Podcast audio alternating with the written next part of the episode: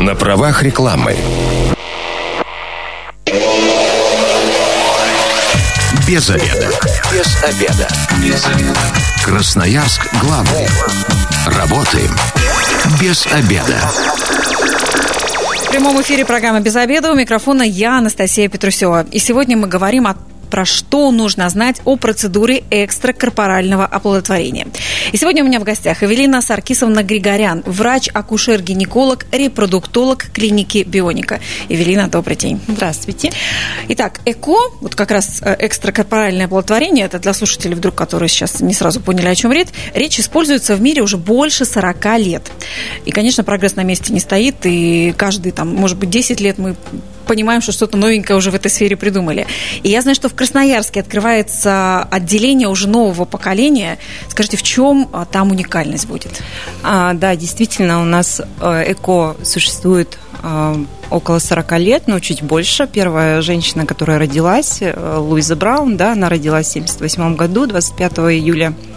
В Красноярске ЭКО существует чуть более 25 лет. Вот. Но такого отделения, как у нас в «Бионике», конечно, нет вообще во всем крае. В нашей клинике новейшее оборудование, которого нет в крае. И это на самом деле очень важно, потому что половина успеха в лечении бесплодия зависит и от оборудования. Вот. Отделение создано с учетом опыта специалистов, которые имеют большой стаж работы в вспомогательных репродуктивных технологиях и ЭКО. Вот. Поэтому это, конечно, очень важно. То есть аналогов по краю нет. Аналогов по краю нет, потому что у нас лучшее оборудование. Но вот ЭКО вообще считается таким уже последним способом возможным, последней надеждой для пар, у которых все-таки не случается забеременеть так просто и не получается зачать ребенка. Но в каких случаях все-таки ЭКО помогает? Но, конечно, ЭКО делается только в тех случаях, когда естественная беременность, невозможна, да. Вот. Есть многие факторы бесплодия, где беззаконие обойтись. Вот. Это когда трубы непроходимы, да. Это... Или их вообще нет. Конечно, да. Это маточный фактор, то есть внутренний эндометриоз, миома там, да. Вот. Но многое. Это мужское бесплодие, которое тоже тяжело очень лечится. Вот. И здесь, конечно, не обойтись без ЭКО. Здесь только мы. А что конкретно «Бионика» делает для решения этих вопросов? Но конкретно «Бионика» может помочь пациентам достичь цели своей, да, беременеть. Потому что, как я уже сказала, у нас очень хорошее оборудование, да, новейшее. Вот. И в связи с тем, что у нас есть это оборудование, эмбриончикам комфортнее жить, развиваться, да. От этого зависит качество эмбриона, и качество нашего лечения. Вот. Также, когда у супружеской парой, например, есть проблемы, например, мужское бесплодие, да, и может быть генетическое какое-то, обусловленное отсутствием сперматозоидов, или у женщины, когда у нее уже нет своих яйцеклеток, тогда мы можем предложить им программы донорства ооцитов, донорства сперматозоидов, вот, поэтому мы, конечно, помогаем всем пациентам. Однозначно это очень сложные пациенты. Но то есть они не делают где-то это на стороне, а потом приходят к вам. То есть все это можно в рамках одной вашей клиники решить все вопросы. И вопросы донорства, да, конечно. И лечения бесплодия, да. И вопросы ЭКО. Все там можно сделать. Да, конечно, можно. Глупый, может, вопрос. А чаще все-таки с женским бесплодием сталкиваетесь или с мужским? Но вот в этих вопросах ЭКО как раз. 50/50 на самом деле. Мужское бесплодие довольно тяжелое, оно тяжело лечится, мужчины поздно обращаются, поэтому я хочу обратиться к мужчинам, к той супружеской паре, которая планирует беременность, и есть какие-то у них проблемы с этим, как можно быстрее обратиться к специалистам, получить должное лечение, потому что когда мы в ЭКО получаем у женщины здоровую яйцеклетку, а сперматозоид у мужчины плохого качества. Даже программа ИКСИ, да, это когда внедряется сперматозоид в яйцеклетку, даже она может нам не помочь, потому что эмбриончик будет не очень хорошего качества из-за того, что сперматозоид совсем плохой. И это тяжелые формы, на самом деле, они требуют усилия и лечения. Поэтому я обращаюсь к мужчинам. Пожалуйста, у кого есть такая проблема, пожалуйста, не затягивайте и обращайтесь к специалистам, урологам, андрологам, чтобы вами занимались и вас лечили. Это очень важно. Ну, потому что часто замечаю, что вопрос как раз планирования беременности, невынашивания, это все как-то вот на женщину ложится, а мужчина вроде как здесь участвует один раз и вот постольку-поскольку. Никого не хочу обидеть, но действительно поддерживаю в том, что и мужчинам важно этим здоровьем заниматься, и этими вопросами тоже. Однозначно. Даже если у них все хорошо в спермограмме, и спермальная жидкость хорошая, и сперматозоиды все хорошие, все равно им нужно перед ЭКО получать метаболическую терапию и готовиться, потому что, это очень важно. Но все-таки люди планируют беременность, и это все не получается. Это может занимать несколько лет. Если, допустим, нет каких-то конкретных причин, допустим, какие-то физиологические, отсутствие трупа или непроходимость, или все нормально с мужчиной, и вроде нет никаких таких открытых причин, стоит тогда обращаться на ЭКО? Смотрите, вообще бесплодие ставится диагноз тогда, когда у супружеской пары до 35 лет в течение 12 месяцев в условиях регулярной половой жизни, я подчеркиваю, регулярной половой жизни. Это сколько? Вот сейчас доктор должен сказать. Но это хотя бы каждые 3 дня. Каждые 3 дня, так. Вот. Не хотя бы, каждые 3 дня. 2 раза в неделю это нормально для того, чтобы и сперматозоиды были хорошие, и здоровые, и так далее. И овуляцию поймать. То есть тут не пройдешь мимо овуляции. Если каждые 3 дня будет половой контакт. То есть в условиях регулярной половой жизни с одним и тем же партнером в течение 12 месяцев, если у супружеской пары возрастом до 35 лет не наступает беременность, это уже нужно обращаться к репродуктологам. То есть это не просто какие-то стечения обстоятельств, настроение было не то или состояние здоровья. Да. Это уже говорит о том, что есть какие-то причины. Да. А если это возраст больше 35 лет, то в течение полугода. Если у них не наступает беременность, то тоже нужно обращаться к нам. Эвелина, с одной стороны, сейчас технологии так шагнули вперед, и вроде бы действительно в разных сложных случаях уже можно помочь. С другой стороны, и женщины не особо-то торопятся сейчас. Карьеру строим, что-то еще строим себе. И действительно, иногда некоторые остро ставят этот вопрос как раз где-то после 35, ближе к 40 годам. Есть у этого какие-то последствия? Смотрите, я буквально сегодня тоже смотрела на такую примерное процентное соотношение наступления беременности до 35 лет и после 35 лет. Я вам хочу сказать, что разница в 2 раза. То есть до 35 лет у нас больше шансов. После 35 лет у нас шансов в 2 раза меньше. После 40 лет в разы меньше, в 3-4 раза меньше. Поэтому тут, если даже у нас есть очень крутое оборудование, лучшие специалисты и так далее, здесь очень большую роль играет исходное здоровье супружеской пары. Я не говорю только о женщине. Вот, я говорю... 40 лет это не только про женщину, это еще и с мужчиной. И с мужчиной связано, да. То есть я здесь не говорю только про женщину. Я говорю именно пары, которые планируют беременность. Поэтому не нужно затягивать с этим вопросом. Репродуктивная функция в норме у женщины начинает угасать после 25 лет. Это природа, мы с ней спорить не можем. Тикают. Это не просто какие-то слова. Да, это не просто слова на самом деле. Больше воспалительных заболеваний становится, каких-то эндометриозов, которые очень тяжело лечатся. И, в общем, очень много сопутствующей патологии присоединяется. И здесь, соответственно, страдает и качество яйцеклеток, и их количество. Соответственно, будет страдать качество эмбриона. Да? Поэтому, конечно, чем раньше обращаться к специалистам, тем лучше. То есть своевременное лечение должно быть. Вот.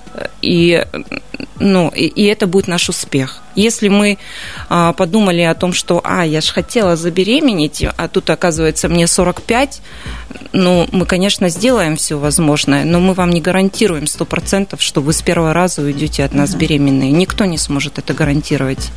А какой вообще процент все-таки наступления беременности и возможности выносить этого ребенка вот после процедуры ЭКО? Есть какая-то такая статистика?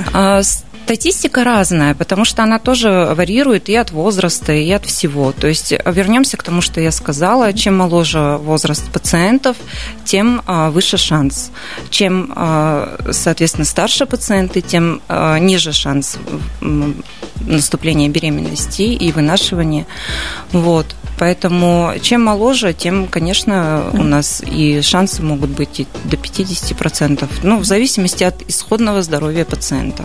Но, знаете, вообще много очень страшилок по поводу ЭКО. И, конечно, я их знаю со стороны женщин. Мужчины как-то, слушайте, не очень боятся, потому что мало, наверное, это обсуждают.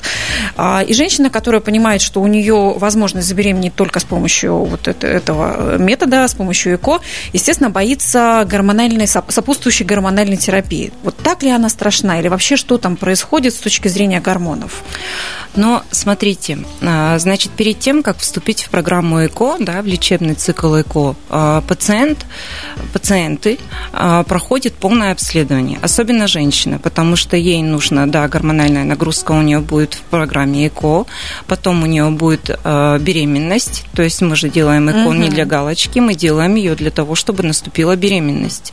Вот. Ей нужно выносить, у нее опять в организме будут гормональные изменения, потом будут роды, и послеродовый период опять будут гормональные изменения. Поэтому прежде чем вступить в программу ЭКО, она проходит полное обследование. И если есть какие-то изменения в анализах, то сначала они корректируются, и только тогда женщина вступает в ЭКО. То есть у нее не должно быть противопоказаний. И когда у нее нет противопоказаний в ЭКО, когда у нее все хорошо в анализах, то, соответственно, вся гормональная нагрузка, которая будет в ЭКО, она имеет обратимый эффект. Вот, то есть не влечет за собой особого вреда для здоровья. Вот. Но здесь нужно понимать, что нет противопоказаний. Иной раз пациентки приходят, скрывают от тебя какие-то там... какие противопоказания могут быть к этой процедуре? Это перенесенные инсульты и инфаркты. То есть здесь нужно проконсультироваться, соответственно, у специалистов, разрешат они нам или нет. Вот. Это могут быть эпилепсия, то есть разрешат или нет. Какие-то травмы со смещением тазовых костей, травмы матки и так далее. То есть, много. Сахарный диабет и компенсированный, Вот. То есть то, что, в принципе, может являться противопоказанием даже для естественной беременности. Да, конечно. То есть опухоли различного генеза, головного мозга или где-то еще, То есть, вся эта патология, конечно, это сначала должно быть разрешение от специалиста, и потом уже мы можем... Просто женщина, когда приходит, она говорит: а почему вы мне не разрешаете? А если бы я сама забеременела? Например, ожирение, она тоже... Ожирение тоже является... Ожирение, индекс массы тела больше 35 является противопоказанием. Это примерно о каком весе идет речь? Так что про 35 не очень понятно. Смотрите, это если мы говорим рост, например, 160, вес у нее... 95. Примерно. Ага. Это если мы сейчас посчитаем на калькуляторе, можно посмотреть, какой будет индекс. То есть это даже не простой, и дальше идет речь, а даже до 100 килограммов это может быть уже ожирение, которое противопоказано для этой процедуры. Это, я говорю, индекс массы тела 35, то есть это ожирение 3-4 степени. Вот. И они нам говорят: а если бы я сама забеременела? Вот, я говорю, когда сама забеременела, это другой вопрос. А когда вы приходите к нам, то вы должны понимать, что будет то-то, то-то. И важно сам факт наступления беременности, вынашивания этой беременности, чтобы это было безопасно для самой женщины, и для того, чтобы мы получили счастливую беременность, здорового ребеночка, чтобы это все было у нас аура счастья и позитива, а не в муке или что-то еще. Это нужно понимать. Многие пациенты этого тоже не понимают. То есть у них есть такая в голове установочка, что ей нужно ЭКО делать, и все. Они могут скрывать многие факторы, не говорить об этом лечащему врачу, лишь бы сделать, а потом мы можем получить какие-то последствия. На правах рекламы. Без обеда, зато в курсе. Возвращаемся в эфир «Без обеда». У микрофона я, Анастасия Петрусёва. Сегодня мы говорим о процедуре ЭКО. И у меня в гостях Эвелина Саркисовна Григорян, врач-акушер-гинеколог, репродуктолог клиники «Бионика». Итак, до ухода на дорожную службу мы обсуждали вообще, почему может возникнуть бесплодие, какие есть противопоказания к этой процедуре. Ну и, собственно, сейчас хочется узнать, а как вообще это все происходит? Сколько на это нужно выделить времени? И что вообще там за чудеса творятся в самой процедуре? А что дети-то потом появляются? Так, ну смотрите, значит, перед тем, как вступить в программу ЭКО, как я уже сказала, есть перечень обследований, нужно пройти обследование. Если супружеская пара, все готово, полностью вступает в программу ЭКО, то первым этапом, есть несколько этапов, да, ЭКО. Первый этап – это индукция овуляции, когда вот как раз вот на этом этапе женщина и получает ту гормональную нагрузку, которую боится, да, но бояться не нужно. Вот, здесь с учетом ее индивидуальных особенностей подбирается доза гормонов и препарат назначается, и проводится индукция овуляции, то есть рост фолликулов. Фолликулы – это такие маленькие кисточки, грубо говоря, которые есть у женщины в яичниках. Вот. Они растут, эти фолликулы, сколько вот у нее в запасе есть, они растут, мы за этим наблюдаем. Как только они достигают роста на фоне наших гормональных препаратов, достигают такого уровня и размера, когда мы можем пойти на пункцию и получить яйцеклетки из этих фолликулов, то уже наступает второй этап ЭКО. Это пункция фолликулов. Значит, женщин мы проводим пункцию, то есть из этих фолликулов забираем яйцеклетки, которые у нас выросли, да, и, соответственно, передаем это все нашим эмбриологам, которые как бы вспомогательные репродуктивные технологии – это командная работа, да, то есть это не только работа репродуктолога. Лаборатория, я так представляю. Конечно, да. То есть мы яйцеклетки даем нашим эмбриологам. В этот же день мужчина отдает свой материал, да, спермальную жидкость, тоже нашим эмбриологам. То есть заранее он это сделать не может? Может криоконсервировать ее заранее. То есть она может быть, он может пройти обследование, тоже криоконсервировать свою спермальную жидкость, и потом можно ее разморозить и ею воспользоваться. Это если мужчина находится где-то... Ну, вот вахтовый метод работает. Когда его поймаешь. Да, да, конечно, можно это сделать. Но если мы говорим о среднестатистическом, там, в норме это все, то, соответственно, наши эмбриологи уже, значит, выделяют лучших сперматозоидов, и происходит оплодотворение яйцеклетки, да. И вот эта эмбриологическая часть, это третий этап ЭКО, она проводится уже непосредственно в эмбриологической нашей лаборатории. Вот, а мы как в это время наблюдаем за женщиной, которые провели пункцию фолликулов. Как только эмбриончик достигает такого уровня, когда его можно перенести в полость матки, когда он готов уже имплантироваться в матку, да, и чтобы развивалась беременность, нам наши эмбриологи об этом говорят, мы приглашаем женщину и проводим перенос эмбриона в полость матки. Вот. То есть подсадка, так называемая, да, подсадка, да. Ну, вообще правильно, перенос, конечно. Вот. Ну, в принципе, вот. А она. Женщина все это время лежит у вас в стационаре, или вообще какой жизнью она в это время живет? Или... С первого дня вступления в протокол ЭКО она будет находиться в условиях дневного стационара, вот, и ей выдается больничный лист. То есть на весь промежуток, на весь период программы ЭКО до диагностики беременности, это ориентировочно месяц, пациентка будет находиться на больничном. Вот, и уже после диагностики беременности ей закрывается больничный лист, ну, в норме, если мы все говорим, да, и, соответственно, она уже выходит на работу, потом делает УЗИ, беременность подтверждается, встает на учет по беременности, развивается, все хорошо, рожает. А мужчина же не только передачки в этот момент приносит, он тоже должен не пить, не курить, наверное, там, не употреблять жирное, сладкое, чтобы... Да, конечно. Конечно. Мужчина. Ответственность большая. Ответственность большая у мужчины, потому что когда супружеская пара ко мне приходит на прием, я объясняю, что вы поймите, качество эмбриона зависит как от качества яйцеклетки, так и от качества сперматозоида. Здесь участвуют две клеточки, это яйцеклетка и сперматозоид. Вот какого они будут качества, такого качества будет наш эмбрион, и от этого будет зависеть наш успех процедуры ЭКО. Вот. Ох, слушайте, ну это для вас наука, а для меня все-таки в любом случае чудеса. Но в чем уникальность вот этой вашей огромной лаборатории, вот этого отделения, которого еще, как вы сказали, нет аналогов в нашем крае?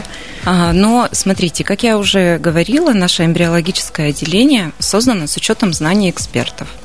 У нас есть планшетные инкубаторы, которых нет в крае.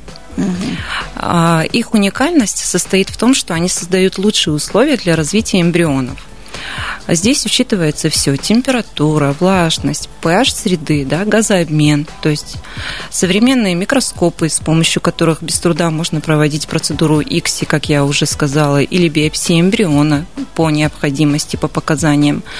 Вот. Еще одна наша гордость – это система вентиляции и очистки воздуха в помещении в эмбриологическом для комфортной работы с эмбрионами. То есть создается определенные условия вообще в самой помещении. И воздух это тоже как-то влияет, да? Это, конечно. Это для того, чтобы эмбрионы, для них не было стрессово. Угу. А сколько вообще они, как эмбрионы, живут вне женщины? То есть когда вы делаете вот эту перенос, да, то есть сколько им дней, там, может быть, месяц? Но ориентировочно, не месяц, ориентировочно до 5 дней. То есть как только они достигают фазы бластоцисты, вот, когда они могут уже имплантироваться в полость матки, их переносим в полость матки. Вот. То есть, они должны вырасти до определенного качества роста, да, и это занимает около 5 дней. В вашей лаборатории вы опыт чей перенимаете? Это же какие-то чьи-то разработки, это же какие-то новые исследования. Но чьи именно конкретно пофамильно нужно говорить? Ну нет, у кого учитесь? Потому что 40 лет назад это все-таки на Западе произошло. Но вообще первая девочка в СССР родилась 34 года назад, 86-го года рождения. Ее зовут, я вам даже сейчас скажу, как ее зовут, Алена Донцова. И у нее, кстати, на сегодняшний день развивается 10-летний сын, который родился, естественным путем, без ЭКО. Просто многие пациенты задают такой вопрос: а могут ли наши дети потом иметь детей? И естественным путем, конечно, могут. Та же Луиза Браун воспитывает 2 детей, которых сама родила, и зачатие было естественным. У нее сестра, она тоже родилась с помощью ЭКО, сестра Луизы Браун.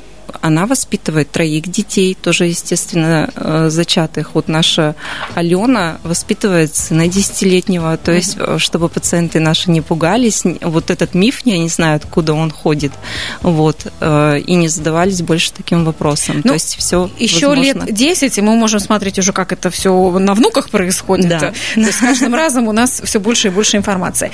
Сейчас хочу вопрос задать по поводу финансовой стороны всего этого. Нам известно, что уже какое-то количество лет в России есть бесплатная процедура ЭКО, которую каждая женщина, если она уже стоит на учете, ей официально поставили бесплодие, может ее получить.